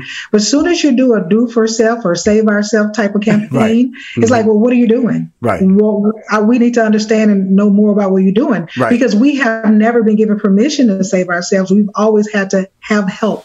You come help us, and we have a handout and we get in line and we do that. But if you say, no, no, no, we want to help ourselves, then now that becomes a problem and people look at it a little differently. So that actually has been a longstanding issue for a lot of things that we do. Well, guess what? You seem like a very powerful person. You seem like you're articulate. You're Dr. Tillman. When I look at the fact you said, Rashawn, I'm interviewing you the day before your launch. What makes it so, what is the launch process? You know, making sure the technology is there, all the accounts that are entrepreneurs that say they want to be a participant, and making sure the bandwidth is there so the site won't crash. What makes it busy for you before the launch? Wow. It's still the same thing. We still have to do a lot of the grassroots things. We've got to reach out one-on-one to all of the organization leads, all of the media that we get. There's a lot of interviews, as you can see in the process. We're talking about radio, television, podcasts, newspapers, blogs, magazines, anything that you could think of. We're trying to get the word out so we reach every audience that we can.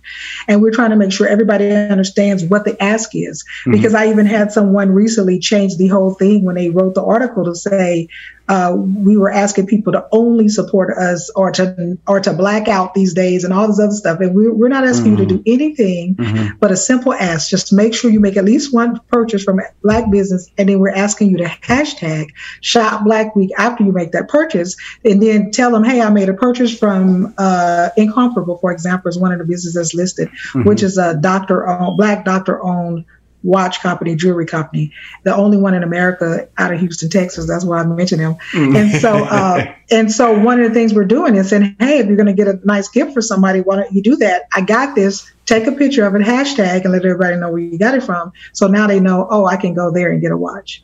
So it helps spread the word that way as well. Okay, it ends on Friday, Black Friday, November 27th. What happens after that?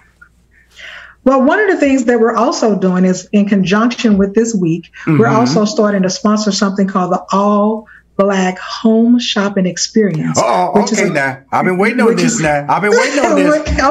I was going to get to it, which is a television show that spotlights a lot of the businesses that we have, so that after the week is over, you're talking about, now we're doing a special holiday edition. What kind of gifts can I, purchase? And then after that, we can focus, if it's Mother's Day, what kind of gifts can we get for Mother's Day? Or if it's just any other day, what are the restaurants that you can support? So we're also trying to kind of move it past Shop Black Week. Now you're thinking more, okay, let me be more conscious of a black business, but then where do I find them? Where do I go? Last year, there was a big debate online with white financial professionals to say, what would happen if white people and black people came together and all supported black businesses? What would happen if it's only for a week, if it went beyond the week and they did the whole thing? And one of the experts said, that's the problem. If it's just for a week, how impactful can it be? It needs to go beyond a week. But I understand that a week Well, we actually could change a lot of people's lives, to be honest with you. But if you can go in and at least meet that person, eat at that restaurant, you could say, now I have a regular restaurant I can eat at. So that's the point, is just to get you started. Mm-hmm. But if you don't create it and make some type of gimmicky, I didn't want to use that word, but some kind of gimmick out of it, you won't be able to get the kind of hype behind it like I did. So I knew I had to have a gimmick in order to get the word out. That I would, now you kind of threw it out there. I got excited. We're talking about the shopping channel. Now, do you say the word channel? Is it something that's going to happen? Is it still in theory? Is it streaming? Is it on cable? Talk to us about that, because that's, I've been waiting on that. I think it's long overdue. You know, black people love to shop. All people love to shop. But a channel, I thought BET should have done it. I thought TV One should have done it. Now you just threw it out, got Rashawn McDonald excited. Tell us the more detail about that, more detail.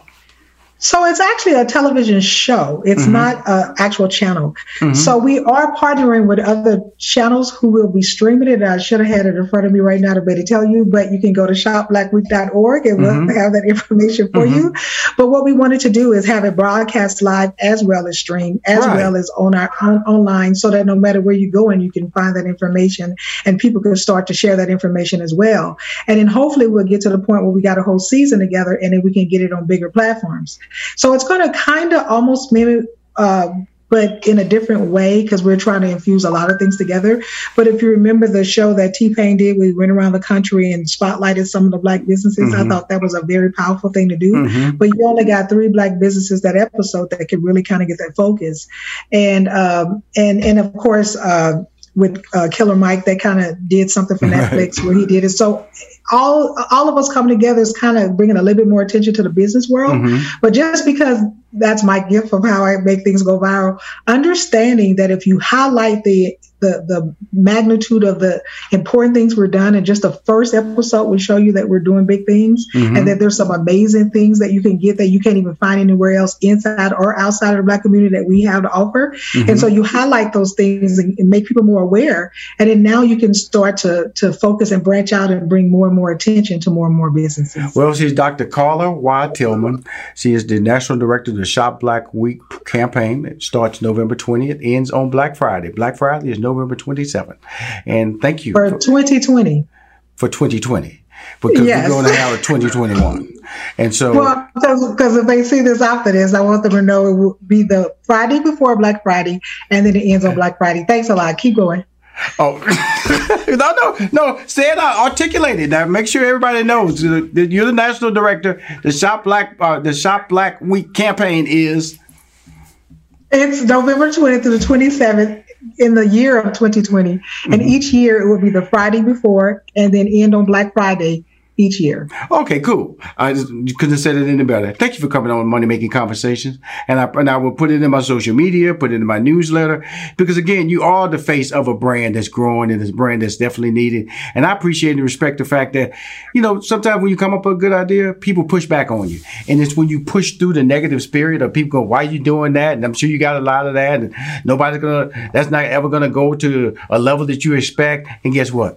You're changing lives, because guess what? Those businesses that need your support, they need advertising, they don't have advertising dollars. And the fact you're doing in the year of COVID, and we know black businesses have been affected more than any business. They didn't get PPP loans. A lot of things didn't happen black businesses that happened for general market businesses. Because of your program, it did not go away. It was launched in 2019 and now it's going strong in 2020. And it will always be the Black Friday, which after Thanksgiving, every year moving forward, correct? Did I get it right that time? Yes. The Friday before Black Friday, ended on Black Friday. There you go. I want to make sure I got it. Thank you very much. I appreciate you. Keep winning, okay? I appreciate you having me on. Thank you. Bye-bye. Hi, if you want to hear more interviews on Money Making Conversation, please go to MoneyMakingConversation.com. I'm Rashawn McDonald. I'm your host. We'll be right back with more from Rashawn McDonald and Money Making Conversations. Don't touch that dial. Organ donations save lives, and some organs can even be donated by a living donor. August is National Minority Donor Awareness Month, so let's check in with Dr. Danae Simpson, Assistant Professor of Surgery at Northwestern Medicine. Tell us about the African American Transplant Access Program. So this is my baby. This is a program that I have dreamt about creating since I became interested in transplant as a trainee. And it's a program designed to address the significant disparities that our African American patients face. The program is designed to educate patients about transplant, let them know what transplant can provide to them, and to help them access the resources that they find so scarce and so challenging to access in order to get them on the transplant path and back to, some type of meaningful life. For more information, visit nm.org/radio. Hi, I am Rashawn McDonald, the host of MoneyMakingConversations.com. The Cafe Mocha Swag Award is a celebration of Black men who are making a difference in our community by empowering others to reach their life goals, from civic leaders, businessmen, activists, celebrities, and everyday dads. The Cafe Mocha Swag Award winner this week is James Bronner. James is the Senior Vice President of Trade Show Operations, Director of Technology, and part owner of the multi-multi-million-dollar family-owned corporation, Bronner Brothers, Inc. The annual Bronner Brothers Beauty Show is billed as the nation's largest trade show for multicultural beauty professionals and students. Their role in the community was elevated when the Bronner Brothers stepped up for the beauty and barber industry during the COVID-19 crisis. We started our beauty and barber relief fund, so we had a lot of people apply that would give them $500 to $1,000 of extra stimulus. We also began to try to help them source this PPE material. The Cafe Mocha Swag Award represents men who have strength, whose wisdom is assertive, and who is genuine in their spirit. Welcome back to Money Making Conversations. I'm your host, Rashawn McDonald. My next guest, there's two of them. First one is Jacqueline Rogers, has over 14 years experience in consumer packaged goods from Nestle, Mars, and Wrigley, and is a graduate from Clark Atlantic University. Her compadre, partner in crime, Sean Rogers, received his undergraduate degree from Morehouse College and MBA from Duke University. They're co-founders of the hugely popular and successful holiday decor and apparel company, Green Top Gifts. The company brand's signature character, an African-American Santa Claus, affectionately known as Clarence Claus, has quickly cemented Green Top's gift place in African-American and families of color households who looked for representation during the holiday season to provide diverse options with full holiday collections of products. Please welcome to Money Making Conversation, the creators of Clarence Claus, Jacqueline and Sean Rogers. How you two doing? Great. How are you? I'm excited to talk to two creative minds. But let's talk about a little bit. We talked about you, Jacqueline, your history from a corporate standpoint. Talk about how you made that transition. You're an HBCU grad, and we know during the pandemic, HBCUs were really thrust out finally in a positive light. The vice president-elect, she's from the HBCU school, Kamala Harris. So talk about that from a female's perspective, what it means to you that's going on right now in this history-making time for HBCUs and women of color. It's a great day to be a product of an HBCU. It's always a great day. But now, so more so in 2020, people are seeing that representation really matters. And it's so great to see HBCUs thrust to the forefront. And as an HBCU grad, we both have long lineage of HBCU graduates in our family. We're so excited to see it. And I say from my background is I went to Clark Atlanta University. I knew I wanted to get some corporate experience before I jumped into entrepreneurship. Right. And it was the best decision. Our network of HBCU graduates has really helped our business. And we're so grateful to our network of HBCUs. Awesome. Now, Sean, you have the best of both worlds. You have an HBCU degree, a master's at Duke. I got several friends who are very successful graduates of Duke University, not just from athletics, but academic side. How has that been a blessing for you to have to basically master both worlds? It's been great. It's been great. As I tell people all the time, Duke is sort of what helped me accelerate my career. Right. But Morehouse made me who I am. So I think, both of them were important, but it started at the HBCU.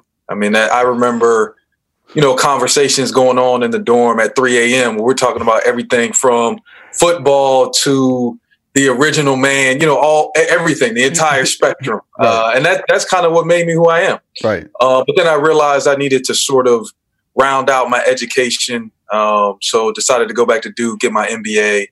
And that set me on a different kind of path professionally, being able to go from there to Wall Street and work several years on Wall Street. So it has been beneficial. And both of those communities have helped us as we've been trying to build Green Top into what it is. So I couldn't be more grateful to both Morehouse and Duke.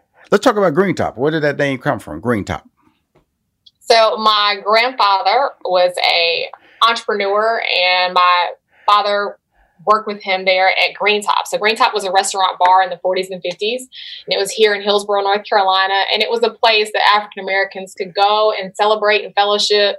And it was a source of celebration in our community. And so when we started the company, we were thinking of names, and Green Top was really just, it seemed like the right fit because it honored the entrepreneurship background of our families.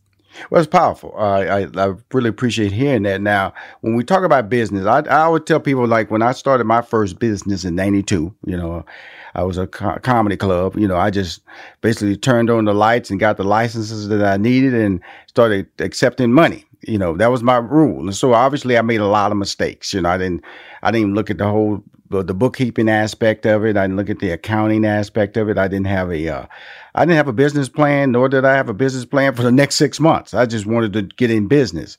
And so I always talk about how we make mistakes, because when I say me, I'm talking about entrepreneurs, especially entrepreneurs of color, because we don't look at and forecast the reality because we're such dreamers. You know, we don't, you know, once you hear the reality, it can kind of hurt your dreams. And so you kind of like ignore the possibility of failure and put a lot of your opportunities in faith. You're planning in faith and not planning in numbers. So I'm going to turn to you, Mr. MBA. Okay, when you opened this Green Top, she gave me that great name. It had great history, great lineage, you know, obviously inspired. Okay, somebody had to have the numbers somewhere. I'm not saying she was involved in the numbers, but I'm going to go to an MBA on this one. Mr. MBA, Mr. Wall Street, Mr. Wall Street. I mean, that's exactly what happened. I mean, I'll give you the quick story. She came and she said, look, you know, I want this wrapping paper. It doesn't exist. I'm going to, you know, do it myself. Right. And as she will tell you, I was like, no, you're not. That's not going to happen. We're not about to invest this money in building this business. And so, you know, she was persistent, and she said, no, I'm going to research it. I found a manufacturer, all this stuff. And I said, okay, well, let me do a little research. And I found one number that made me say, we can do this. I had no idea the size of the wrapping paper market. Right. So in the United States, Americans spend almost $7 billion, $7 billion with a B, on wrapping paper every single year. Mm-hmm. So I saw that number and I said, okay, wait a minute, 7 billion. There's nothing for black people out there with, you know, images that look like us on it. Mm-hmm. I said, we can probably make this work. Right. So the numbers just from the size of the market, because I'm sure, you know, that's where everything starts from. Absolutely. Is what is the size of your market?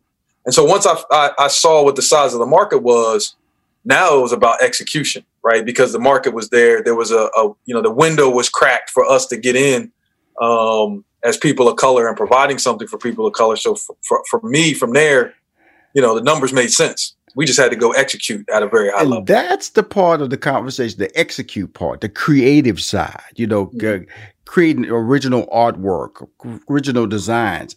How did that part start to lay itself out? Because, you know, we have a great idea. I want to do wrapping paper for people of color, people who can look like, what are the designs and the looks? Does either one of you have skills, art skills, or are we just big personalities I'm talking to here? I would say that I'm the creative, but I don't draw. So I do love all things holiday. I love to decorate. Mm-hmm. I love to do arts and crafts and hobbies, but drawing and creating the actual character, I did not do. We worked with an illustrator. Okay. But I knew what I wanted to look like. I wanted him to appeal to children. I wanted him to appeal to adults. And I wanted him to definitely look black. And I wanted him to be jolly and magical. I thought it was really important for him to connect with children and adults. So we worked with an illustrator, and on the first iteration, it came back and it was perfect. And that was the image that we went with. That's Clarence Claus. Mm-hmm. Now, where did the name Clarence Claus, which makes me smile every time I say it. You know, my staff came to me and said they created Clarence Claus. I said, just on that alone, I got to talk to him. It just makes me smile. You know, I come from inner city, Fifth Ward, the six sisters, two brothers, grew up in a 2-bedroom shotgun house. So that's my lifestyle. I grew up and graduated from University of Houston with a math degree, minor in sociology. So in some ways, you know, I mirror some of the things that you've accomplished in your life from a male perspective, Sean. And I do a lot of work with HBCU schools now to try to uplift them. I've done a lot of things. I managed Stephen A. Smith, who is a graduate of Winston-Salem State. So my I have a strong heart and a strong brand association with HBCU schools. But Clarence Claus, now CC, that's my man, CC. Right. It's funny you say that. So when we were coming up with the idea, we knew we needed a name. Right, we couldn't just call it Santa Claus, right? We knew we needed a name. And I said to Jack, I said, man, but he needs a black name. He needs a name that when people hear it, they go, that's a black man, right? And so we're throwing around names. And to your point, CeCe, we were like, it needs the flow. You know, it needs the flow. And then everything kind of connects with family. So her father's name was Clarence. Right. And so I was just sitting there one day, I said, what if we just call him Clarence? Clarence Claus. And then from there, it just stuck. You know, it kind of, as you're saying, when you heard it, it just kind of resonated. I loved it, man. I loved it. It sounds so many uncles, so many. It sounds black. Right. It sounds soulful. It sounds the Thanksgiving dinner, the Christmas dinner, the summer barbecues. Clarence Claus, my man. He sounds like he's drunk. Sounds like he's happy. Sounds like he's gonna have a good time. But it made you smile. So that was the way it was happening. Everybody said thumbs up on Clarence Claus. Okay. That's right. Now we got the thumbs up on Clarence Claus. Now it's taking it to the market. How's that working out? And how did it first get introduced? And how was their initial reactions? So it really started as I was working full time, working on that idea at night, creating the website. And then we got the inventory. It was sitting in our garage. And I said, we're going to launch in October. Okay. So it was October 2016. We worked with one of my sorority sisters, actually. She came and videoed and came up with kind of our story of the origin, how we started it. And she's a great storyteller. And so she developed this 30-second video. And that's kind of how we shared it on Facebook and social media. And that video just told the story of the need and why it was important for us as Black parents. And it really just captured the essence of why it was so important for Black children to see images that look like them. And that video, I won't say it went viral, but it did pretty good numbers and people shared it. And that's kind of what got us out there and people found out about our website. We were packing orders in our house up until Black Friday of that year. And, you know, I was working full time and so was Sean. So we get home at night, we pack orders, we put the kids down, eat dinner, and we packed orders until we were about passed out. And then the orders just kept coming and coming. And I said, I think we need a fulfillment company. And I don't think we can do it out of the garage anymore. And so we switched to a fulfillment company and they pack our orders for us. But that's just kind of how it started. Now go say, Sean. Mm-hmm. I was going to say, you talked earlier about HBCUs. And we talked a lot about HBCUs. And when we first launched, we really leaned on that HBCU network. You know, when we launched, we got all of our HBCU, classmates, friends, the schools we went to. With that first year, we basically created street teams to go to these homecomings.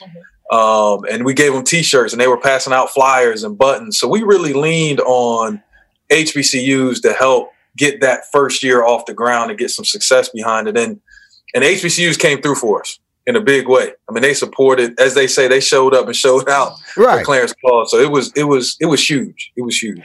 You're listening to Money Making Conversations with Rashawn McDonald. We'll be right back. Cars today are like a computer on wheels, but you can't fix any of these new features yourself. So when something breaks, it could cost you a fortune. And now is not the time for expensive repairs. That's why you need CarShield. CarShield has affordable protection plans that can save you thousands for a covered repair, including computers, GPS, electronics, and more. CarShield understands payment flexibility is a must. Plans are customizable and as low as $99 a month. No long-term contracts or commitment. Plus, you get to pick your favorite mechanic or dealership to do the work, and CarShield takes care of the rest. They also offer complimentary 24/7 roadside assistance and a rental car while yours is being fixed. CarShield is America's #1 auto protection company. For as low as $99 a month, you can protect yourself from surprises and save thousands. Call 1-800-CAR-6000 and mention code MONEY, M-O-N-E-Y, or visit carshield.com and use code MONEY, M-O-N-E-Y, to save 10%. That's carshield.com, code MONEY. A deductible may apply. Welcome back to Money Making Conversations. I'm your host, Rashawn McDonald. Well, also was you was being featured. You know, when you get these featured moments in Essence and the Oprah magazine, it, back in the old school days, when you put out a record, you hear your record on the radio.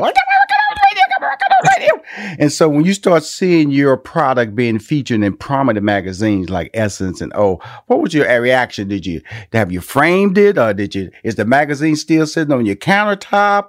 What, did you post it on social media? How did you react, and how did you use that, you know, to your advantage? We had some praise and worship in the living room. When we got the phone call from Oprah, I definitely was shouting and screaming. Come on, girl. House. Come on, girl. Come on, girl. We're about the Oprah team. We put on some gospel music and danced around the living room. But when we got NBC News, that was probably the first big press that we got. And the orders started to flood in, and it was picked up by some local television news networks. And it's great. You know, it's one thing when you think it's something important for your own child, but when other people see it and validate it and say it's important as well. So the features in the press have been wonderful to help, you know, get the brand awareness out there. And we're so grateful for all of them. So, you know, we're talking about Wrapping Paper. We're talking about Clarence Claus. And then Clarence Claus has kind of become a bigger-than-life character that you guys didn't even expect, you know. So that's usually how great ideas come about. You know, it comes from passion, but there's something you believe in. And when you tell your story, it just connects. You know, the Green Top story connects. The Clarence story connects, you know. And it all feels very organic and real. And so how big can Clarence Claus become? How big can he become? Do I do Macy's Day Parade one day? I see a Clarence Claus up there, floating up there next to Snoopy. Can he get that big there, Sean? Come on now. He can absolutely get that big. If Macy's to let him in, he can get that big. You know, because that's the dream big, and you get that big. So what additional marketing techniques are you guys using? And I know you've had grants tied to Black women. Jacqueline, I want to talk about that you've been awarded. Talk about the grants and the funding that has come in to benefit you guys and your brand and your company growth. Definitely. We have really benefited from some grants this year with Beyonce and her foundation, Be Good, has awarded us a $10,000 grant that we're very excited about, in partnership with NAACP. Mm-hmm. And we also have received a grant from Visa and I Fund Women. And that's a great opportunity for us because Visa is huge, and iFund Women does this great work to help Black-owned and women businesses really grow and give them the tools they need. And so those two grants have really given us, you know, exposure to larger networks. It's helped us internally with that funding, and they've provided us with resources that we're really grateful for. Okay, Green Top gift lines include gift bags, holiday accessories, apparel such as socks, face masks, which is very smart. It means you pivoted. You saw a need and you pivoted right there. Dad hats. Their apparel line includes T-shirts, sweaters, baby onesies, and pajama sets for the whole family. They were newly added this year and are available for pre-order right now. Let's talk about the pre-order. Let's talk about the whole facial mask. How, was that just something you saw? You had the ability at what point in this whole pandemic, because we got shut down in March, that you felt you should get in the facial mask market? It was very early on. People reached out to us and said, "You guys are going to do Christmas masks, right?" You know, I mean, it was June and July, and people were realizing that, you know, we're going to be in this for a while. And I had a lot of friends that were like, "Are you guys going to do masks?" And I was like, "Yeah, we can do masks. We'll do masks for sure." So, and they're selling really well. I like her attitude. Yeah, sure, girl. Hey, Sean, mask, brother, mask. Yeah, we got that on the agenda. Mask. Sean, you better get the mask done, boy. Yeah, the masks are going well. They're selling. My mom and I have been out wearing ours, and people are stopping us and asking, "Where'd you get those masks from?" Right. So, like I said earlier, prior to our call, you know, I love to feature you guys in my shopping zone. It's all free. You know, when I see great opportunities, and that's how you get out there. You know, I always tell people, you know, this is not the lottery. You don't win in one location. You win in people turn this way, they see your brand. They turn that way, they see your brand. They turn this way, they hear your brand. And so, like I said, I have a mailing list, goes out to over 90,000 of my fan club members. Love to put you there. Post you get on my social media, which is MoneyMakingConversation.com. And then I have my personal social media, which is Rashawn McDonald, which has almost 1 million social media followers. I think it'll be very fun to post Clarence Claus and get some pre-orders. But how does the pre-order process work for Green Top? So for our family pajamas, we're doing pre-order. They come in sizes from infants to an adult 2X.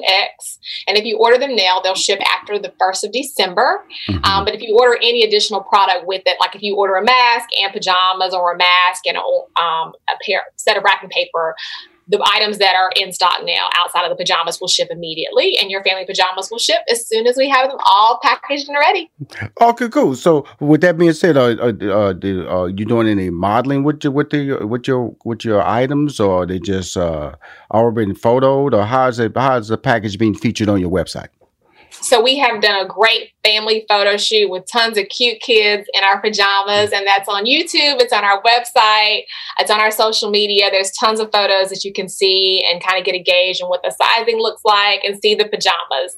And the kids are having a ball in the video, so it's just super joyful to look at. Well, you know, I mentioned earlier that you was Nestle, was you, Mars and Wrigley, and then Sean, you mentioned Wall Street. You know, my background was IBM. I worked for IBM 2.5 years undergraduate, 2.5 years graduate, and the things I've learned from my 5 years at IBM, I still use today. You know, from a marketing standpoint, from being a professional, from being able to handle management, I can always clearly look at some of the statements that how I was handled by supervisors to be successful work for me today, and the principles of me starting my own company, managing people along the way, and being able to, you know, be able to have goals of success. So, starting with you, Sean, with your experience that you had, how are you incorporating that into Green Top? Oh man, it's well, the first thing is just making smart decisions. I've been fortunate that I've been around a lot of smart people, right. People who've done some pretty incredible things. And typically their success was rooted in, they didn't always get it right, but they use a lot of logic to make smart decisions. Right. And so I've tried to help Jackie, and we've helped each other, but I've tried to sort of bring that to Green Top. It's like, is this a smart decision? Do the numbers, like you said in the beginning, do the numbers make sense? Does this math add up, right? And so that's really what I've learned most. You touched on, you said at IBM, being a professional. I mean, that was something that the first day I walked into Morgan Stanley, you know, you could just feel you better be a professional in here, yes. right? You're going to get walked out the door, right? So, yes. So being a professional is a big part of it. I think sometimes people overlook that. How you carry yourself matters. I'll never forget, there was a guy who I worked for at Morgan Stanley, a gentleman by the name of David DeLuca. And this quote I will never forget. He said, "Why wait until tomorrow to do what you can do today?" Mm-hmm. And so I take that with me everywhere now, mm-hmm. that you just always get as much done today as you possibly can, because we don't know what's going to change tomorrow. So those are the types of things that I've tried to bring to Green Top, how we think about it, how we approach it. Making sure every decision is strategic, every decision makes sense. And I think it's benefited us to a large degree. It has. The thing I always also, you know, like when I left IBM to pursue a career as a comedian, okay, which is a lot of uncertainty, because people are always like, "Who are you? You." Next Eddie Murphy, right. And so, but there's still that unknown, you know, when you walk out into, you're walking away from medical benefits, you're walking away from a consistent check, you're walking away from a building that you know exists, you know, so, and then, so in the world of doubt, you know, I'd love to hear both of you guys' reaction to, you know, overcoming the unknown, plus you're a team. I call you guys a power couple, because the decisions were made jointly, but then each decision was made individually, because you were working, Jacqueline, and you was working, Sean. Okay. And some people say, well, you work until we get up and running, and then you come on later on. How was that commitment to the brand of Green Top handled within the household of the Rogers? So it was interesting. So we started the company in 2016, and we were a tag team. You know, we, as Jackie said, we work late, we pack orders, we do all that stuff. And probably 2 years ago, I started to push her a little bit on, if we really want this thing to grow and blow up, you're going to have to quit your job. You're going to have to quit it and do it full time, because we're looking at some of our friends who have started businesses. They're doing it full time, and you can see the business grow. And I said, if one of us doesn't quit our job, it's always just going to be a side hustle, right? Versus being a real company. And so I think we learned some harsh lessons in corporate America too. You know, and working for some of these companies, Jackie you know, worked for Nestle. She worked there for a long time, and, you know, they laid her off. Mm-hmm. We don't mind talking about that. And so she was fortunate enough, talented enough to get the job at Mars. But I think we realized from that experience at Nestle that, you know, to a lot of these companies, you're just a number. You know, and so, you know, you got an opportunity to have your own company and grow it and build it. Let's go after it. And so after me pushing for a couple of years, in February of this year, she made the decision, I'm going to quit Mars. I'm going to do this full time. And that's kind of how we balance it in our house, right? So I still go to work and work my 9 to 5 so that we can keep the health insurance and the benefits and all that stuff. But, you know, she does it full time, you know, all day long. And some days, most days, she's doing more work than I am with my 9 to 5. You know, she's working from 8 in the morning to midnight, 1 a.m. I'm watching the game. You know, right. Wink, keep watching the game. Right, Jacqueline ain't pulling all. hey. But yeah, that's how we balance in our house. You know, she's done an incredible job. She quit. She's doing it full time, and now, you know, it's growing. So it's been really cool in that way. When you say it's growing, Jacqueline, you know, you made that commitment, and as an individual, you say I'm going in, and it's, first of all, smart business decision. Okay, you do, if you can pull this off, then you do it, because a lot of stuff is online nowadays. You're not in a factory pulling stuff down. You moved it to a fulfillment location. So they're making sure your product line. So you're running the company by yourself in a sense of, because it's set up that way. So talk about the hours. I always tell people there are 24 hours in a day. Learn to take advantage or use each hour. And that seems to be what you're doing as an entrepreneur. Yes. We have 2 small children on top of that. So before I quit my job, I was working full time, and I'd say double dutching and doing this at night and on the weekends and when I could. And now that since February, I've been working on it full time. So the hours are every second is down to a schedule. My calendar, if I don't put it on my calendar and schedule it, it doesn't get done. Right. And I have to be very strategic with my time, because we have a 2-year-old and a 6-year-old, and they're home with virtual learning. So most days we have a tutor that comes in and works with our son, but we have to be really efficient with getting work done before they wake up, during nap time. I try to get a few hours in while they're sitting and eating lunch. And then I do a lot of work in the evening once they're down for bed. So we balance off each other and work with each other's schedules to make calls work when we're in the house. And COVID's kind of been a blessing, because it allows us to get things done even more efficiently. So lots of scheduling and just working together to make it work. But there's no office hours. It's just getting done. Well, first of all, thank you for coming on the show, Money Making Conversation. Thank you for making me smile. When I say smile, I mean really. You know, I'm much older than you guys, so I've experienced a life without this type of diversity. As far as my daughter, she's 24 now, and she'll be graduating from college, and I'm very excited about that.